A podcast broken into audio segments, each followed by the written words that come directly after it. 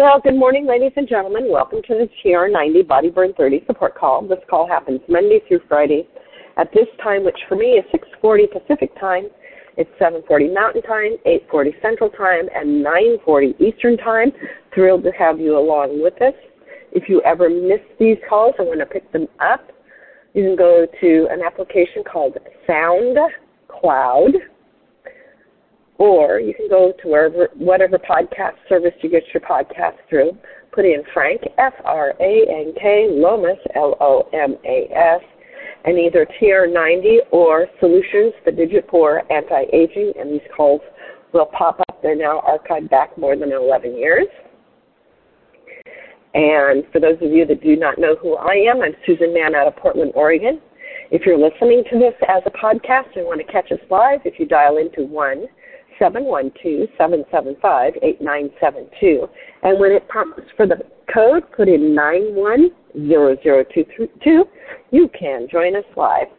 And we would love to have you come join us. This, these calls are done in support of your TR90 program. And it is a lifestyle change. It's not something that happens you do once and you never do it again. It's changing your lifestyle so that it's healthier for you all the way around. With that being said, when you're first starting out with that TR90 program, it's a good, clean, lean meal a day, two shakes a day, three snacks a day, 30 grams of protein at at least three of those meals, seven plus servings of fruits and vegetables every single day because those will give you macronutrients, micronutrients, and it will give you fiber. Guys should be getting about 45 grams of fiber daily. Ladies, we need to be getting about 32 grams of fiber daily for that good digestive health. You should be taking your supplements 15 to 20 minutes before a meal, if at all possible. But if it's not possible, do take it with your meal. Still works, just not quite as efficiently as it would have if you had it beforehand drinking plenty of water to stay hydrated. The current thinking is you should be drinking the equivalent of one ounce of water for every two pounds you weigh. And realize that some of your fruits and vegetables contain water, and that is part of your water intake. So if you don't quite hit your mark, then um, take a look at your fruits and vegetables and see if, if that or tea or something else hasn't um, added some fluid to your uh, total seven to nine hours of good quality sleep a night. That will make sure that you are well rested the next day so that you can make really good decisions.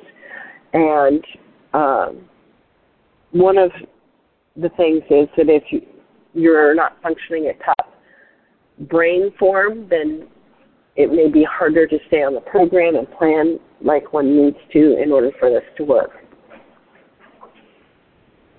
30 minutes of moderate to heavy exercise at least five days a week. And I like to mix it up between my aerobic and weight bearing just because I like to have a good balance and I like to be able to keep my balance as I get older. So that will also help.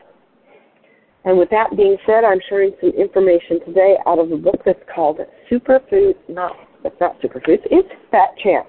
And it's by Robert H. Lustig, MD, MSL. Beating the odds against sugar, processed food, obesity, and disease. And we're just starting into the section where it, we find out whether food is food addiction is fact or fallacy.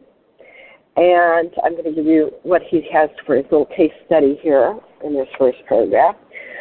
Salvador is a 15 year old Latino boy with obesity, a fatty liver, and high blood pressure. He drinks four sodas a day. His mom does not buy them for him or keep them in the house. Rather, he buys them at a convenience store on the way to and from school. Salvador enrolls, in our research study whereby each day for 10 days he will consume the same number of calories from our hospital's metabolic kitchen, which will provide all of his food prepared by a chef and sugar free. Nonetheless, each day he buys a can of soda and brings it home, putting it on his dresser next to those from the day before. He tells his mother, When the study is over, I'm drinking them all. Indeed, the evening of the end of the study, he drinks every last one to his much to his mother's chagrin. He may not have been addicted physically, but mental obsession and craving indicated dependence and could not be suppressed. That could not be suppressed. So life is too short to eat bad food, even if it's cheap. Eating is supposed to be an enjoyable experience, especially when the food is special.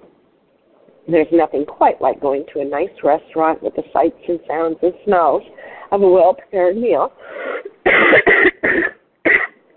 it's one of the few true enjoyments of life, yet familiarity breeds greater ch- cravings.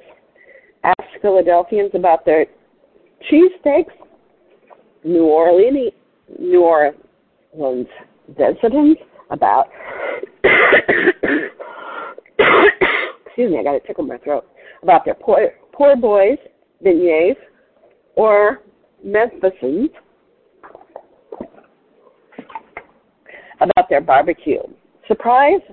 Those are among the three most obese cities in the country. Coincidence? That's the question for us. Excuse me. That tickle in my throat's not wanting to go away. As prodigious as some American cuisine is, is there anything, really anything special about soda, a french fry, or an item in a fast food restaurant? Yet we devour fast food as if it were going out of style. Americans consume Big Macs as if each one might be our last. Given the mortality rates in obese, each one might, just might be. Fast food comprises a growing proportion of food eaten outside of the home. in the United States of the 1950s, fast food accounted for 4% of the total sales of food outside the home. In 1997, it accounted for 34%. So it jumped 30% in those intervening years. Each day, 30% of U.S. adults eat at a fast food outlet, and McDonald's feeds 46 million Americans. What about the rest of the world? They didn't experience fast food growing up, yet it's how the biggest seller now it's now the biggest seller in developing countries. There is no familiarity here. They weren't raised on the stuff. They're consuming it de novo. Why do they eat fast food when it's not their traditional fare? Because it's cheap? It certainly isn't abroad. Why do the locals frequent Taco Bell in Mexico when the original tacos are cheaper and ostensibly healthier? Something more is going on here. Is the world addicted to fast food? The biology of addiction is at the center of this question. Our brains are wired for reward. It is the primary force behind American survival, and reward is the reason to get up in the morning. If you take away the reward, you take away the reason to live. We know this from recent experience with the anti-obesity drug Rim, Rimonabant, which was deep sixth after it failed to gain approval by the FDA in 2007. Rimonabant is an endocannabinoid antagonist or the anti-marijuana medicine, which means it also anti-munchies. It inhibits the sense of reward while it worked to promote weight loss. 20% of the subjects who used it experienced serious psychiatric side effects, especially depression. And there were several suicides. Kill the reward system, and you just might kill yourself. Although the brain's reward system is complex and has many inputs, it can be reduced to the hedonic, hedonic pathway. This pathway is where the primal emotions, reproductive drive, and the survival instinct all are housed and are expressed. These reward mechanisms are thought to evolve to reinforce behaviors that are essentially for um, perpetuity of the, species and survival, such as sex for reproduction and the enjoyment of food so that you will eat.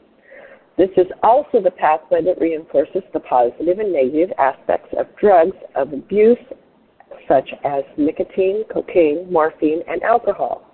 In order to maintain eating as one of the most powerful urges in animal and human behavior, evolution has also made it a rich source of pleasure and reward.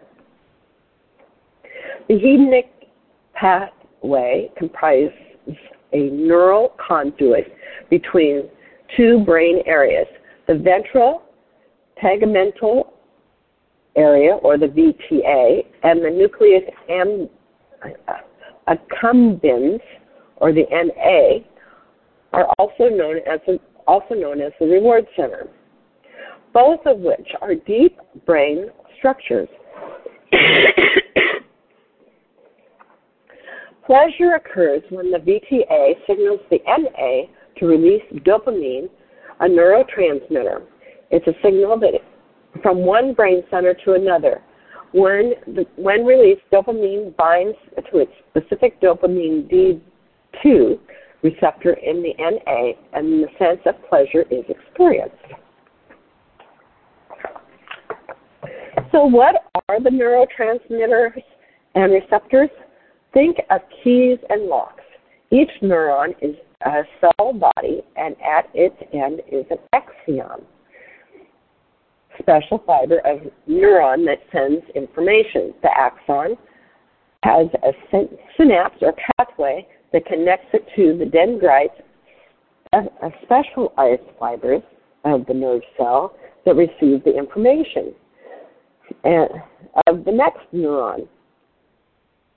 When a neural impulse is generated in the first cell, it pulses down to the end of the axon, which contains little packets of neurotransmitters that are then released. These are the keys. They travel across the synapses to the receptors or locks located in the dendrites of the next cell. There are many keys that take the path along the synapse. Not all of them make it to their destination. along their way via the synapse are some are metabolized and some are reuptaked. Or excuse me, reuptaken.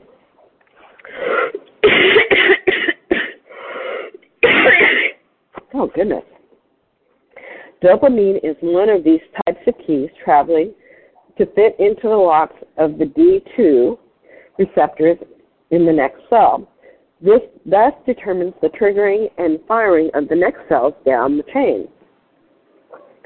Food intake is just one readout of the hedonic, pathway, and it appears to mediate feeding on the basis of palatability rather than energy need.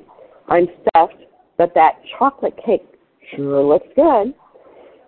When functional, the hedonic, hedonic pathway helps curtail food intake in situations where energy stores are replete. I don't need to finish th- that macaroni and cheese. However, when dysfunctional, this pathway can increase food intake, leading to obesity. If you feed a rodent a palatable food, for example, high fat, high sugar food, such as cookie dough, the animal experiences reward because of the dopamine is released from the VTA and it binds to the D2 receptor in the NA. As long as that continues, the an- animal will continue to eat and experience reward. There are three processes that modulate this system in one direction or another. The first, anything that increases the dopamine transmission to the NA increases the feeling of reward. The second, anything that clears the dopamine from the NA will extinguish the feeling of reward. And the third, anything that reduces the number of D2 receptors in the NA or binding of the dopamine to those receptors, such as chronic overuse of a substance, will shortchange the reward You will then need more dopamine and hence more of the substance to get the same feeling of pleasure. And I think I'm going to stop right there because we're right at the end of our time for today. This is Susan Mann from Portland, Oregon, signing out. If you scoot over to Facebook, One Team Global Live at the top of the hour, one of our leaders will be sharing some information with you on how to build your Nu Skin business, and we'll be talking about some of the new things that are coming out. I am going to take us off of mute so we can say goodbye to each other. And I want to wish you a great day. This is Susan Mann for, let's see, I think this is the 12th of December, 2021, uh, 22, signing. Had to make sure I gave the right date. Thank you, Susan. That was great information. Well, we'll pick it up from those three things and see how they react throughout the system. But you know, we'll, we'll do that tomorrow, and then we should have Frank back with us on Friday. So, well, not Friday, Wednesday. I'm jumping ahead in my week. I don't know why. okay. All right.